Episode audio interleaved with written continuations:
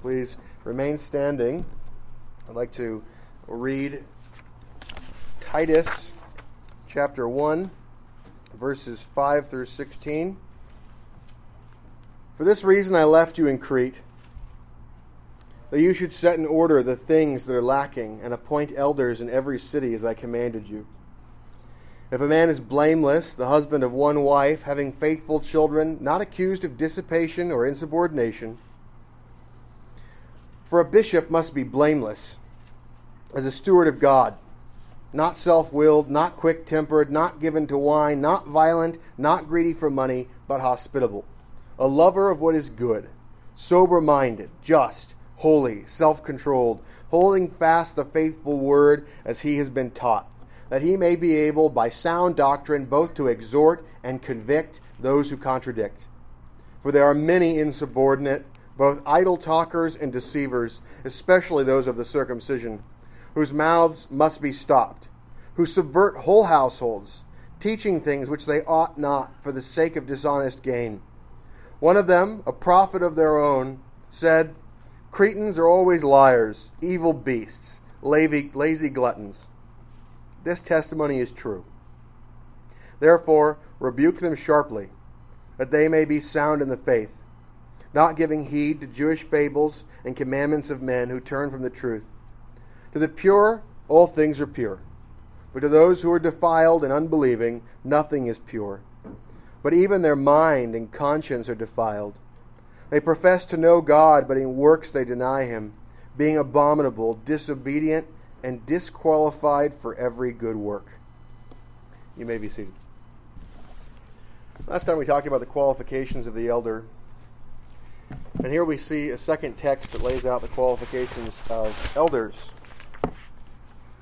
And I want to touch on that a bit, but I also want to focus on the task of the elder because the qualifications become obvious that they are qualifications when you consider the task.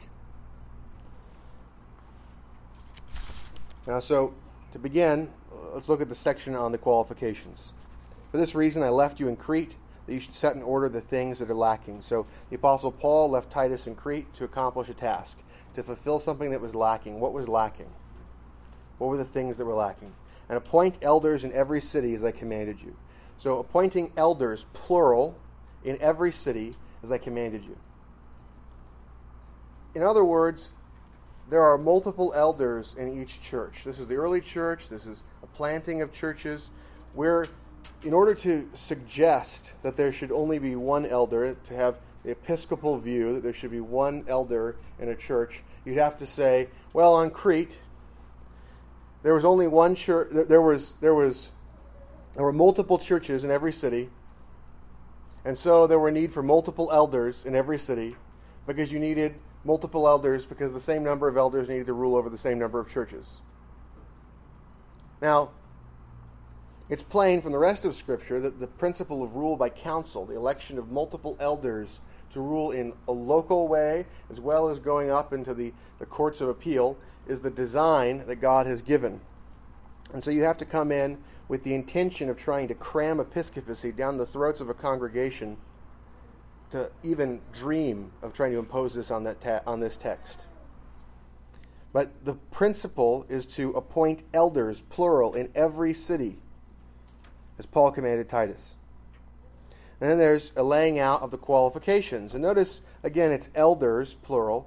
And so one of the ways of trying to escape is to try to say, well, there's elders and then there's bishops. Verse 6 If a man is blameless, the husband of one wife, having faithful children, not accused of dissipation or insubordination, for a bishop must be blameless. Episkopos. So we have the presbyteros, and now we have the episkopos. And notice that the two are the same. There are to be elders in every city, and here are the qualifications of an elder because a bishop must be. The because does not make any sense unless the two are the same. For a bishop must be blameless, a steward of God, not self willed, not quick tempered, not given to wine, not violent, not greedy for money, but hospitable, a lover of what is good sober minded, just, holy, self controlled. Now, we looked last time this list, a similar list, in 1 Timothy 3. Right? He's to be blameless. Blamelessness, remember, has to do, it's not sinlessness. What is blamelessness? It's there's no charges that are left against this man that are unresolved, and he shows a willingness to go through conflict resolution. And that going through conflict resolution involves a willingness when someone brings a charge to hear the charge and to either give a just defense for the resolution or to repent and commit to doing what is right. A one woman man, the husband of one wife. We talked about that last time. And having faithful children, not accused of dissipation or insubordination. Now, that language I want to compare. Okay, we're going to contrast, compare and contrast here. So, 1 Timothy 3, you have the language about children. And the language about children reads as follows It says, One who rules his own house well, having his children in submission with all reverence. For if a man does not know how to rule his own house, how will he take care of the church of God? Okay, his children in submission with all reverence.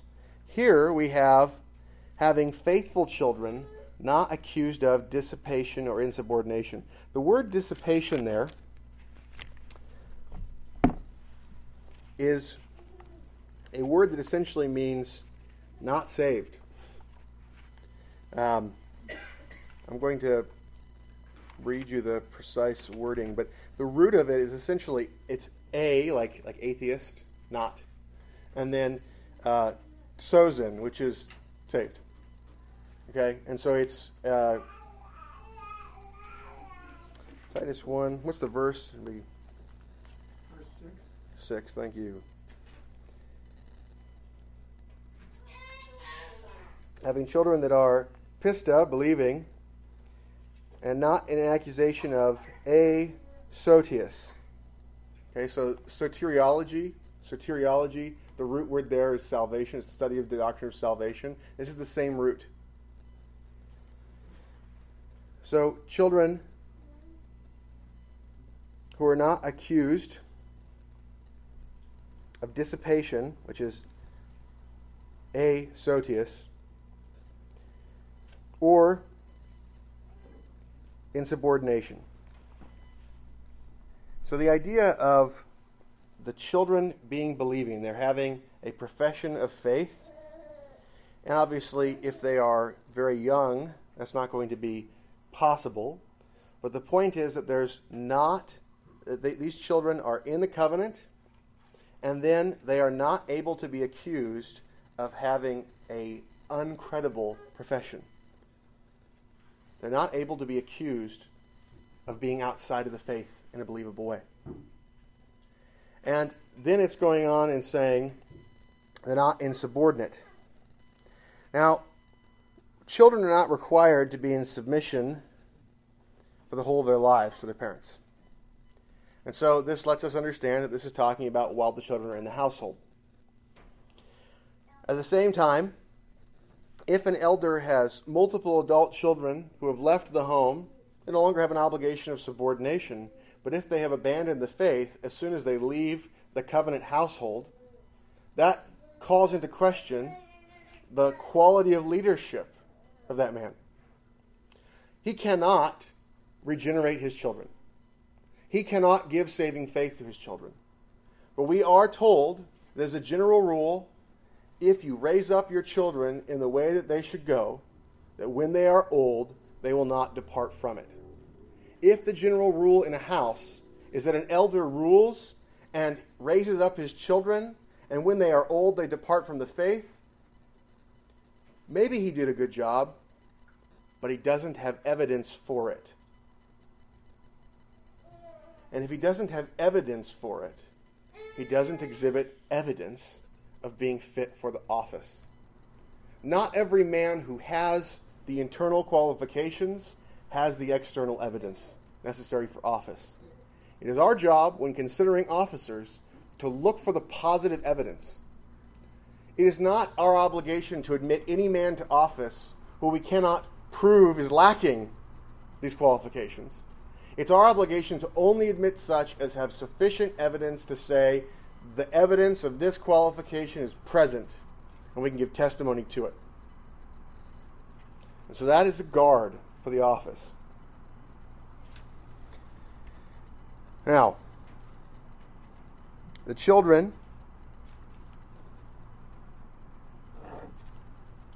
are not to be there to be believing children and not to be accused of dissipation or not being saved and insubordination. Now, dissipation, why that, why that uh, translation? Dissipation is the idea of energy going out uselessly, right? You have a focused use of energy, you get stuff done. If you dissipate, if you just spread energy out, right, you can do a little of that, little of this, a little of that, you don't close anything, right? Starting things is easy, finishing things is hard. Starting things is easy, finishing things is hard. Dissipation manifests itself in not completing things. And so the idea that you're looking for the qualification of these children not being wastrels, not evidencing that they are useless. And so even now, so the children in my own home, right? The children in my home are in my household. And so one of the things to look for is are they seeking to be useful? Am I profitably employing my own children? Am I governing my house in such a way that I am putting my children to do useful work? If they are not, then that is giving evidence that they are not saved. Now, there's a difference between what we do in terms of casting somebody out of the assembly and what you do to look at a child and say, it seems like you're not governing your house in such a way as to put your children to profitable use, to give evidence of salvation. And, you know, the older the children are, the more that's going to be manifest. But I have several children that are, you know, young men, young women. Right? So you look at that and you say, is you're judging me for the office, you consider, are these children seeking to are they are they giving credible profession of faith? Are they seeking to accomplish things? Now, I'm thankful to have three children at the table. And those three that are at the table need to be judged as community members. And you examine me, say, Am I am I ruling my house well? So you do that with other people as well as you consider people for office. Now, verse 7 For a bishop must be blameless as a steward of God. Right, the word steward is a the root for the household, oikos, and it's a household administrator is sort of what the word means. So one who manages the house of God. Now, if you're a steward of God, imagine you're a steward for anybody. Somebody hires you, and your job is to manage their household. And you come in and you just go, you know, I'm going to run this house the way I want to run it, so I'm going to change this out. I don't like the smell of that soap. I'm going to replace it with this soap that I like more. But pretty quickly, the owner of the house is going to go, What are you doing? You are not managing my house the way that I want you to manage my house. And you go, Yeah, I just figured, you know, I'm not using like foul smelling soap, so I just figured you'd you'd be fine with it because this is good enough. I mean, frankly, you'd have to do it yourself otherwise, so you should be grateful that I'm doing anything to maintain your house for you. Right? This is the way a lot of ministers treat the Church of God, as opposed to saying, there's a regulated principle of doctrine. I can only teach what I can prove from the revelation of God. There's a regulated principle of worship. I can only lead the people of God to do the worship I can prove from the Word of God. There's a regulated principle of government. I can only rule in a way that is appointed by God. Only offices that are appointed by God. There is no director of youths. There is no women's ministry pastor. There is no what? You name it. Right? The, the number of offices that have been invented by stewards who think that God should be grateful that they came under his service is an offense and a stench to God. We are stewards. Officers are stewards of God. And as stewards of God, it is our obligation to run his house according to his rules. And he has given a thousand page book about how he wants to see his household run. And so often, elders have the gall to say, but he didn't speak on that. And so I can do what I want. He gave us a thousand page book. It's the mind of God revealed to man. It is sufficient for all of life. And elders are called to apply it, to be stewards of his house. So if a man is blameless, the husband of one wife, having faithful children, not accused of dissipation or insubordination. For a bishop must be blameless as a steward of God. You evidence that you're willing to rule God's house in the way that God wants by ruling your own house in the way that God wants. Not self willed. Now, being self willed means you think, I am going to choose what is good for me and my house based upon what I want, rather than based upon what God has revealed in His holy word. So then, not quick tempered. You don't get angry quickly. There's not a tendency towards the use of violence or power. Not given to wine. Not, not a tendency towards pleasure seeking. Not violent. And that, uh, we have the pleasure, power, money elements. And it goes into not greedy for money. Right? And so we have the not violent and we have the not quick tempered. Those together. The not quick tempered is necessary because you're going to be a peacemaker now, not greedy for gain, right? This is the not being a lover of money, not being a lover of, of ill gotten gain. And then hospitable, being willing to let people into your home, to be observed. We talked about hospitality a lot last time. A lover of what is good. So think about a philosopher, philosophia, the love of wisdom. This is the love of what is good. And so you can identify what's good, which means you've got wisdom, and then you love it. That manifests itself in a focus on trying to accomplish what is good, mission focus.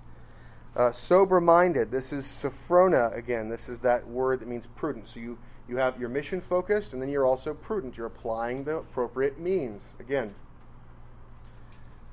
just, holy, self controlled. So the justice, it's important that a, a, an officer, that a, an elder in particular, be just because he's going to be administering justice in the church courts.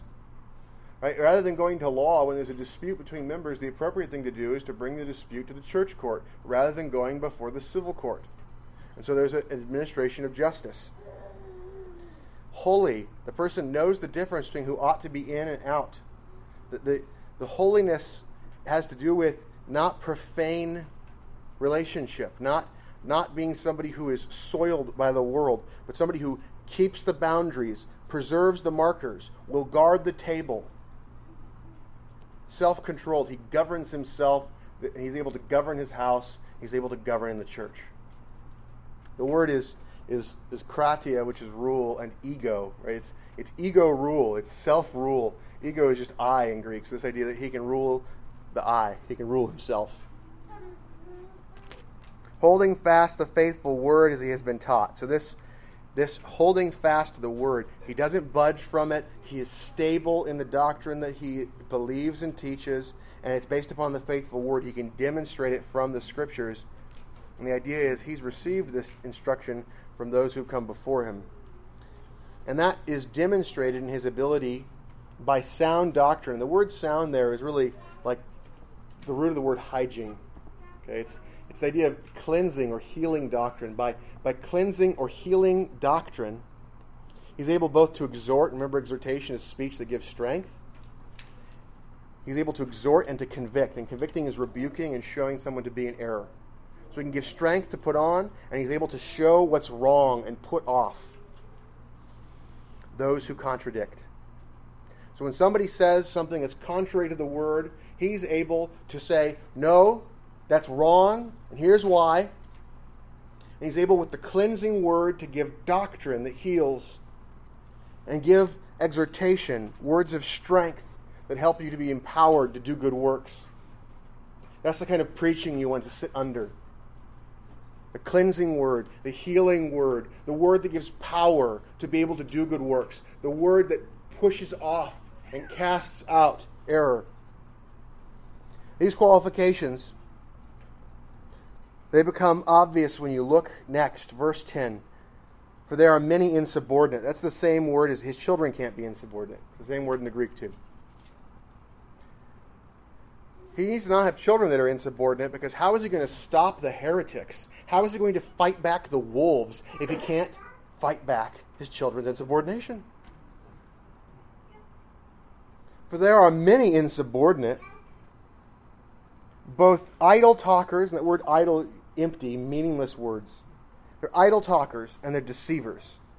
Right? There are all sorts of people who want to stand in front of you and waste your time with empty words and receive platitudinous applause. And there are people who want to deceive you Right? There are some who want to stand in front of a crowd and get applause, and there are some who want to deceive. The idle talking is for the ego and for gain, and the deception is for gain. We are far too kind to heretics. We think that people who teach false doctrine don't have bad motives. They want to murder your soul.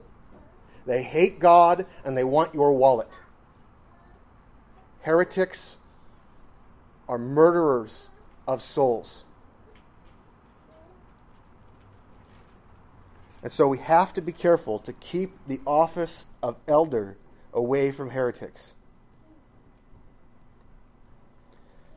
Now, the ones to especially look out for are those of the circumcision. What does that mean? Well, the circumcision is a reference specifically to those who teach that the old covenant ceremonies are still obligatory, or teach that the performing of ceremonies or works is necessary for justification before God. So people who put laws that are not obligatory on you, and people who put a false doctrine or justification before your eyes, those especially are to be looked out for. And so, in watching out for those, you need to pay careful attention when considering a man for office. What do you believe is obligatory for the church? And how do you think a man is saved? You test them carefully on it. You test them with precision on it. You look for the doctrine and you look for the shibboleths. What did they say about imputation? What is saving faith? What is grace? You talk to them about how do you know the difference between what's obligatory and what's not? How do you guard my liberty as a Christian? How do you know how to protect us from those who would not keep the law? What are the laws that you're going to discipline people for? This idea of understanding the difference between what's obligatory now and what's not and understanding very carefully the doctrine of justification. People who teach false obligatory doctrines, who smuggle in Judaizing into the church, the old covenant ceremonies, like candles, smells, bells, instruments, a priesthood with a collar. And all of these things are trying to pull people back in to the infantile outward pomp and ceremony of the old covenant. The old covenant was for an infant church. And this church is growing into the mature man. That is the new covenant church. Keeping the church infantile is almost as good as destroying it as a whole for Satan. It prevents it from being useful and forceful in taking over the world. Infants don't conquer things. But having a wrong doctrine of justification will damn souls and it will take away the light. It removes the lampstand. Their mouths must be stopped. They subvert whole households, and if you give them a pulpit, they will subvert a whole church. They will teach things that they ought not to teach. It's a moral failing to teach false doctrine. Right? We, we say, we think, you know, the real, the real moral failings are adultery. The real moral failings are theft. The real moral failings are murder. But we think violations of the first, second, third, and fourth commandment do not matter. Ah, false doctrine. Maybe he didn't mean it. They teach things that they ought not to teach. Teaching false doctrine, being unclear, being difficult to correct, these are failings. They're moral failings. We ought to hold men accountable for them, especially if they're in office. They teach things that ought not to be taught. Their mouths need to be stopped. They subvert whole households. They teach things that ought not to be taught for the sake of dishonest gain. What kind of gain? Honor, pleasure, power, reputation. There are many things to be gained by wrongly taking over a church. Is that so hard to believe? Do we why why are we so slow to consider that pastors have bad motives. When we think about the history of the church, overwhelmingly the church has been dominated by heretics thus far in history. Romanism dominated Europe for a millennium.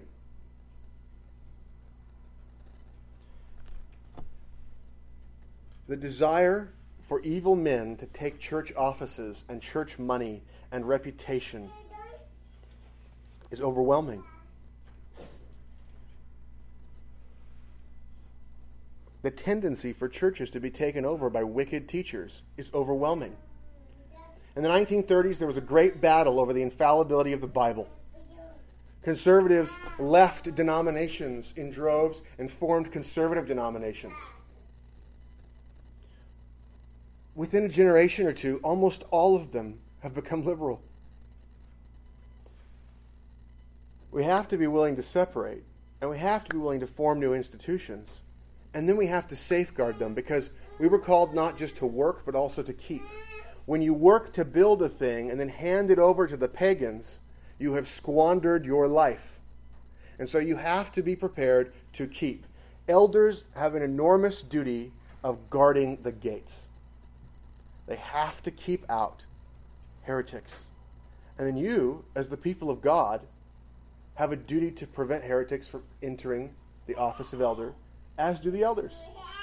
There are two keys. No one can enter office without the laying on of hands of the current officers and the election of the heads of house. The nukes cannot be fired without both keys. And this is like nuclear warfare. We are giving a man a pulpit.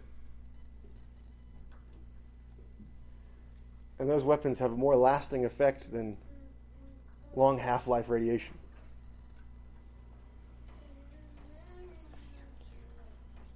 Verse 12 One of them, a prophet of their own, said, Cretans are always liars, evil beasts, lazy gluttons. This testimony is true.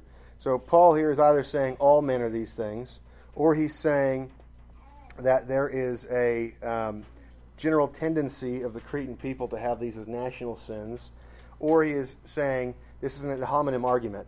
So the Cretans are arguing against me. One of the Cretan prophets who is being appealed to says this if that's true, then their whole system is false. So therefore, reject their Jewish fables. All right, so it, it's one of those things. I think it's the last one. Verse 13 This testimony is true. Therefore, rebuke them sharply. Right? That's part of the task, the duty of convicting or rebuking. So, as a command, elders need to rebuke sharply. It's a hard thing to rebuke people. It is hard to rebuke people to their face. It is hard to tell people they are wrong. It's hard to stare them down. It's hard to press. It's hard to fight. These things are hard. If a person likes those things, if a person just gets angry, blows up, and fights, if a person's contentious, they're not fit for the office. But if they're unwilling to do it, they're not fit for the office. So, what are they willing to fight about? These have to be people who are willing to give way, to show moderation and self control in giving up things for personal gain, sometimes, a willingness to take it on the chin, and yet be willing to fight over doctrine. And what we do is we emasculate elders by telling them that they care too much about little points of doctrine. You're arguing over how many angels can dance on the head of a pin.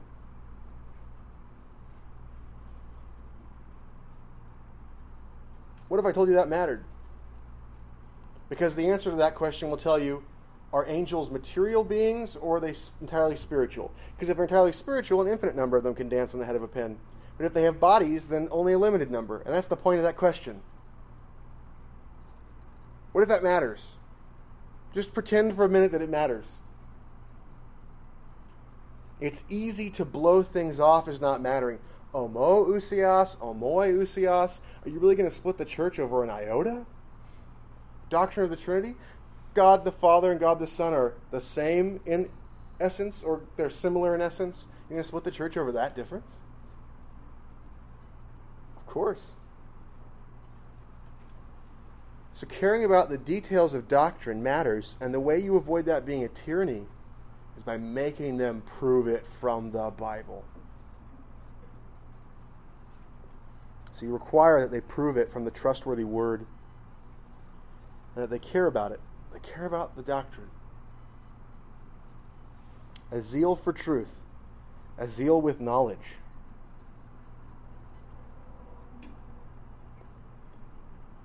They have to be willing to rebuke sharply, that they may be sound in the faith, not giving heed to Jewish fables and commandments of men who turn from the truth. Those are the two categories up in that idea of those who are of the circumcision party, bringing Jewish fables, bringing doctrines that are from outside of the scriptures, that are traditions of men, and then the commandments of men, as opposed to the commandments from the scriptures. So the doctrine of authority, scripture alone, the doctrine of justification, and where do you get what's right and what's wrong from the law of God? Carefully guarding those things. Those are particular things to judge elders on. Verse 15. Notice those who go after the Jewish fables and go after the commandments of men, they turn from those are the ones who turn from the truth. Those, those people turn from the truth. Verse 15. To the pure, all things are pure, but to those who are defiled and unbelieving, nothing is pure. But even their mind and conscience are defiled. It's your job to draw out of men as you're considering them for the offices of elder and deacon. It's your job to draw out their thoughts. You ask them questions to draw out their thoughts. You're trying to see what is it they actually think, and you're trying to compare it to the scriptures. And that's one of the reasons why a confessional standard is so helpful. Because it organizes doctrine into categories, into heads of doctrine that make it easier to test a man. Ah, chapter 11, the doctrine of justification. Let's talk about this in detail. The Ten Commandments. What do you think about the fourth commandment? To the pure, all things are pure, but to those who are defiled and unbelieving, nothing is pure. So, how do you find out if they're defiled and unbelieving?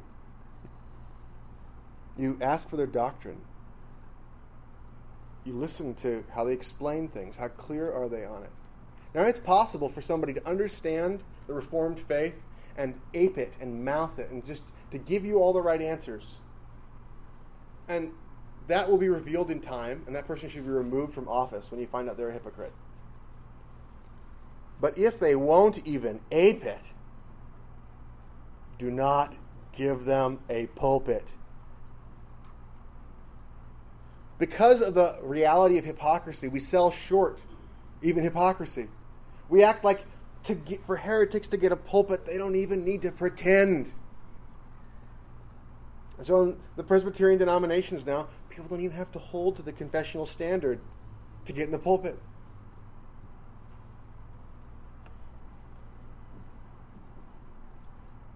the pure, all things are pure. And one of the things is, you know, we're called generally to look at people and, and to, to try to judge charitably. Except when it's your duty to find positive evidence.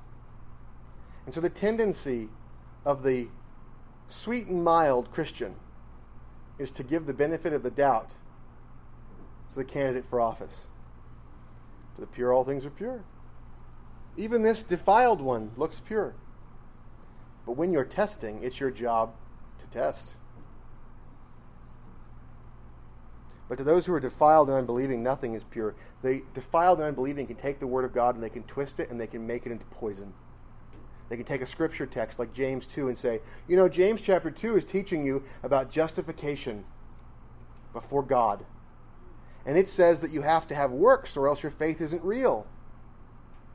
And therefore, Faith isn't faith unless it has works. And do you see how that destroys the doctrine of justification by faith alone? I'll tell you what, most of the Presbyterian ministers I've met in my life believe James 2 is read like that. I've met less who think that James 2 is about how you give a credible profession before men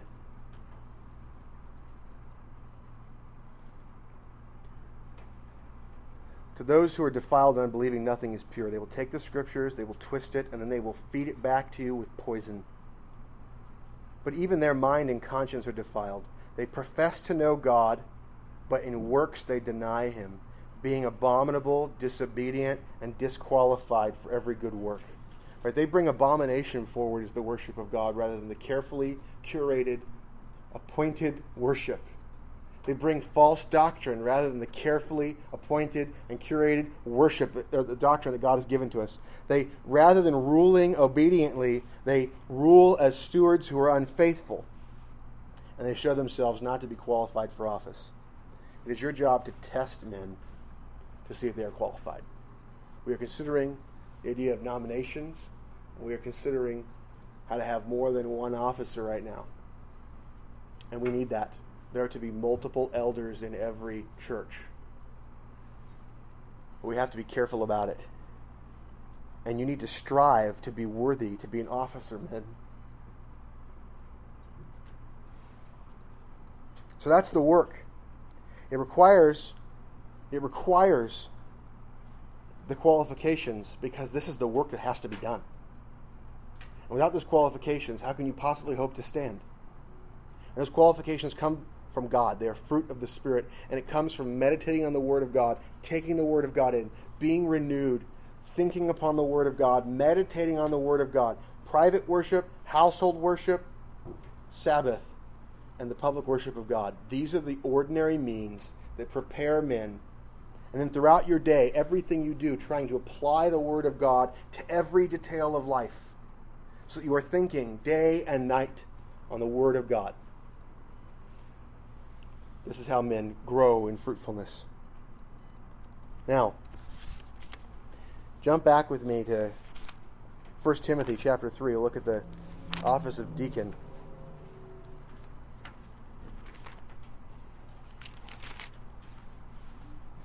The office of deacon starts at verse 8. It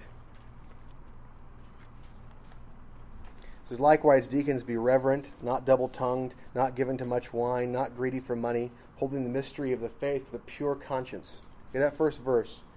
Reverent is semnos, it means pious. To be pious, to be reverent, someone who has a strong sense of duty. Right? A deacon needs a strong sense of duty. There's work to be done, and it's not in your household. If a guy is not already working hard to make sure that the boundaries of his own house are preserved, if he's not working hard on his own duties that are more immediately associated with self government and his household government, if he doesn't show himself to be a dutiful husband and father, then he's not fit for the office of deacon. Dutifulness. Is this guy conscientious? Is he careful about duties that come before him? Deacons must be pious or reverent. Not double tongued. When you're a deacon, you go in and you see problems of people and you're handling money. If you're double tongued, if you say one thing and then the other thing, if you're not trustworthy in your word, you will bring shame on the gospel. You will cause problems, and people will doubt your handling of the money, and they will doubt their willingness to let you in and help them with their mercy ministry needs. You cannot be double tongued as a deacon. Deacons cannot be enslaved to wine or money. And though they don't have to be able to teach the faith with great clarity and systematic knowledge, they do have to hold to it. So the confessional standard has to be held to without some sort of rejection of the one word that we have adopted. That is the re- revealed word from heaven. They have to hold to it with a pure conscience. But let these also first be tested, then let them serve as deacons being found blameless. So, so if you're found to be blameless upon examination, if you meet the qualifications, we talked about the idea of displaying these qualifications properly for a year at least, right? So if there's a display of that for at least a year, then there's a display of the attribute positively in a way that fits with covenant duties.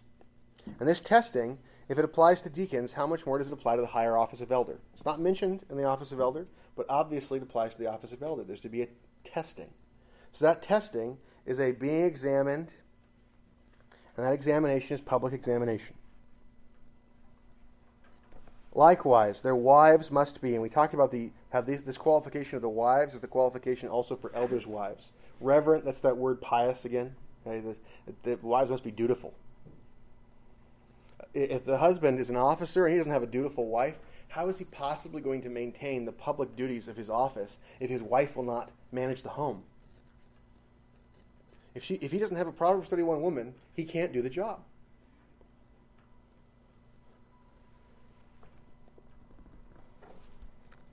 Your wife must be pious, not a slanderer, not somebody who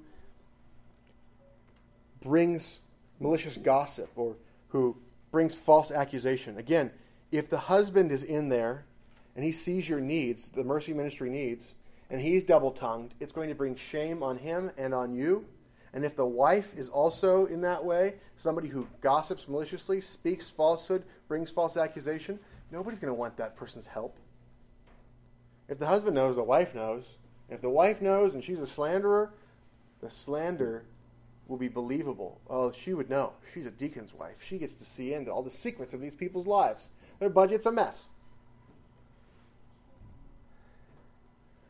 She has to be pious. She has to not bring false accusation. She has to control her tongue. The word temperate there is nephalios, right? That's the sober minded, serious.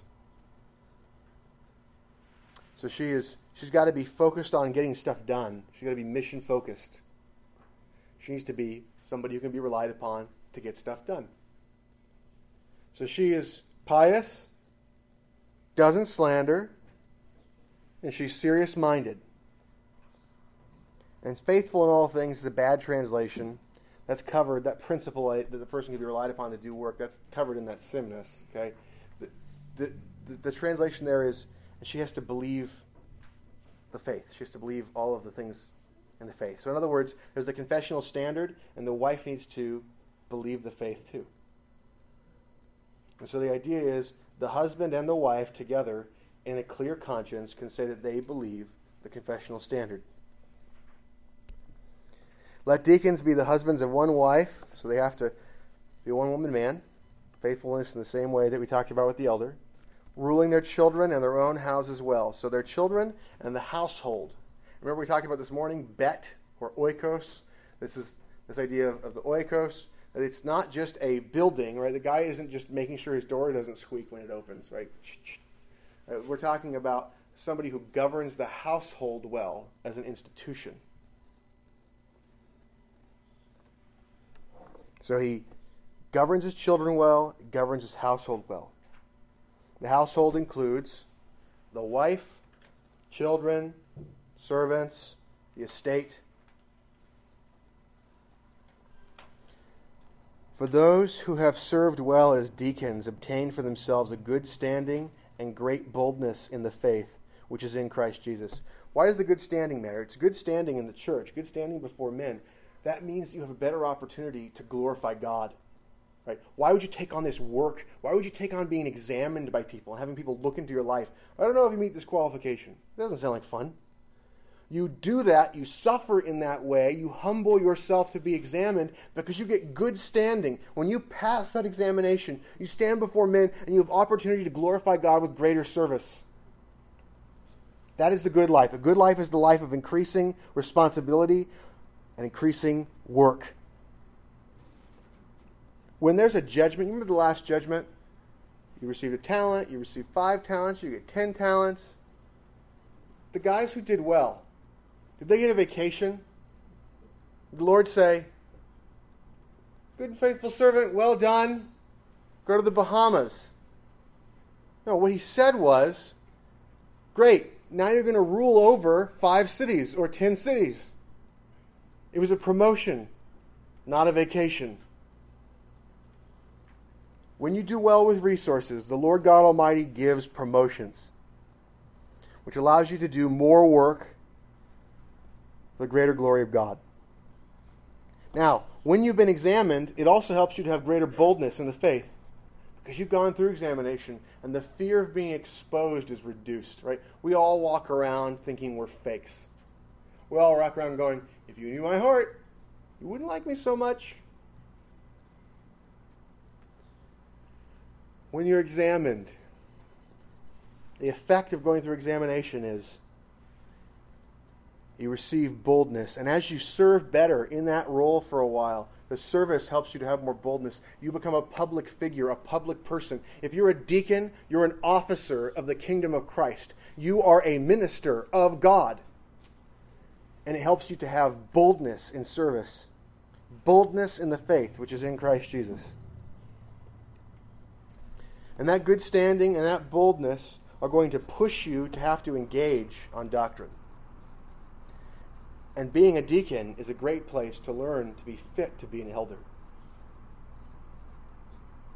And so, the office of deacon has great responsibility. What is its work?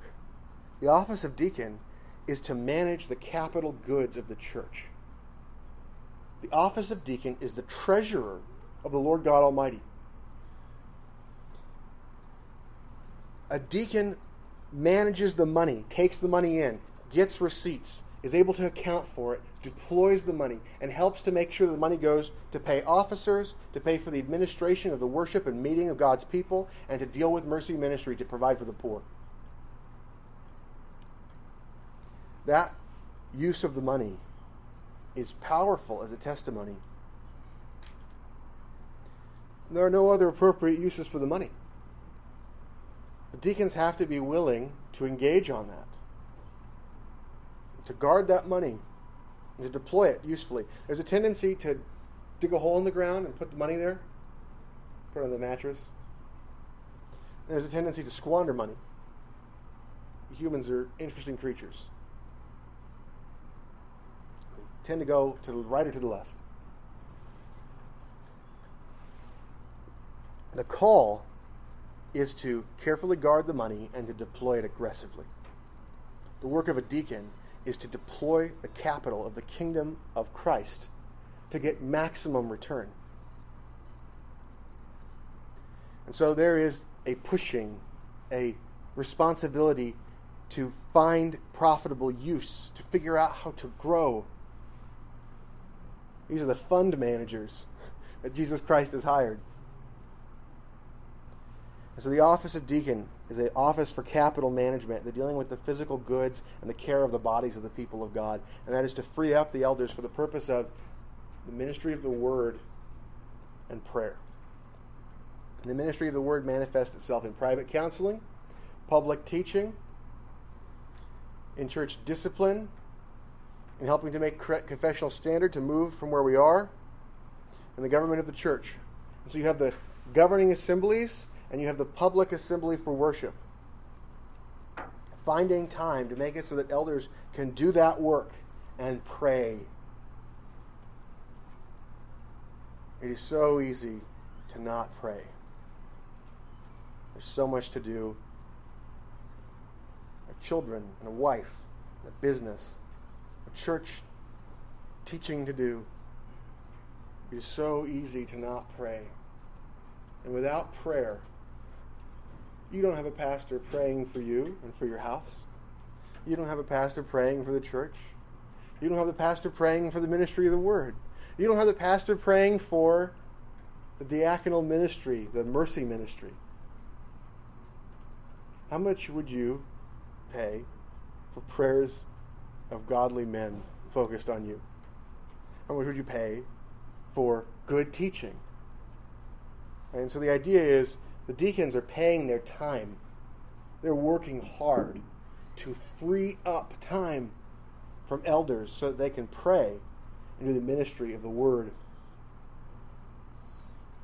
And so, you remember how the Lord Jesus Christ says that if you give a prophet even a cool glass of water, you obtain the reward of a prophet? Well, deacons give a lot more than a cold glass of water to elders. What do they get? A good standing, boldness, and there will be a great weight of reward. Now, these rewards are not the rewards that we obtain through a covenant of works. They're not things that we earn. We don't have them in our own righteousness. The rewards are rewards for these good works empowered by the Spirit, and they are made acceptable in Christ. We are forgiven in Christ, and our good works are accepted in Christ. Apart from Christ, our best works are filthy rags, and our works are only acceptable, not seen as polluted, because they are accepted in the Lord Jesus Christ. But if you have a true faith, if you believe the gospel, then your good works, even in the office of deacon or elder, when they are what God has commanded, done in faith, they are good works, viewed as clean in Christ, the great reward.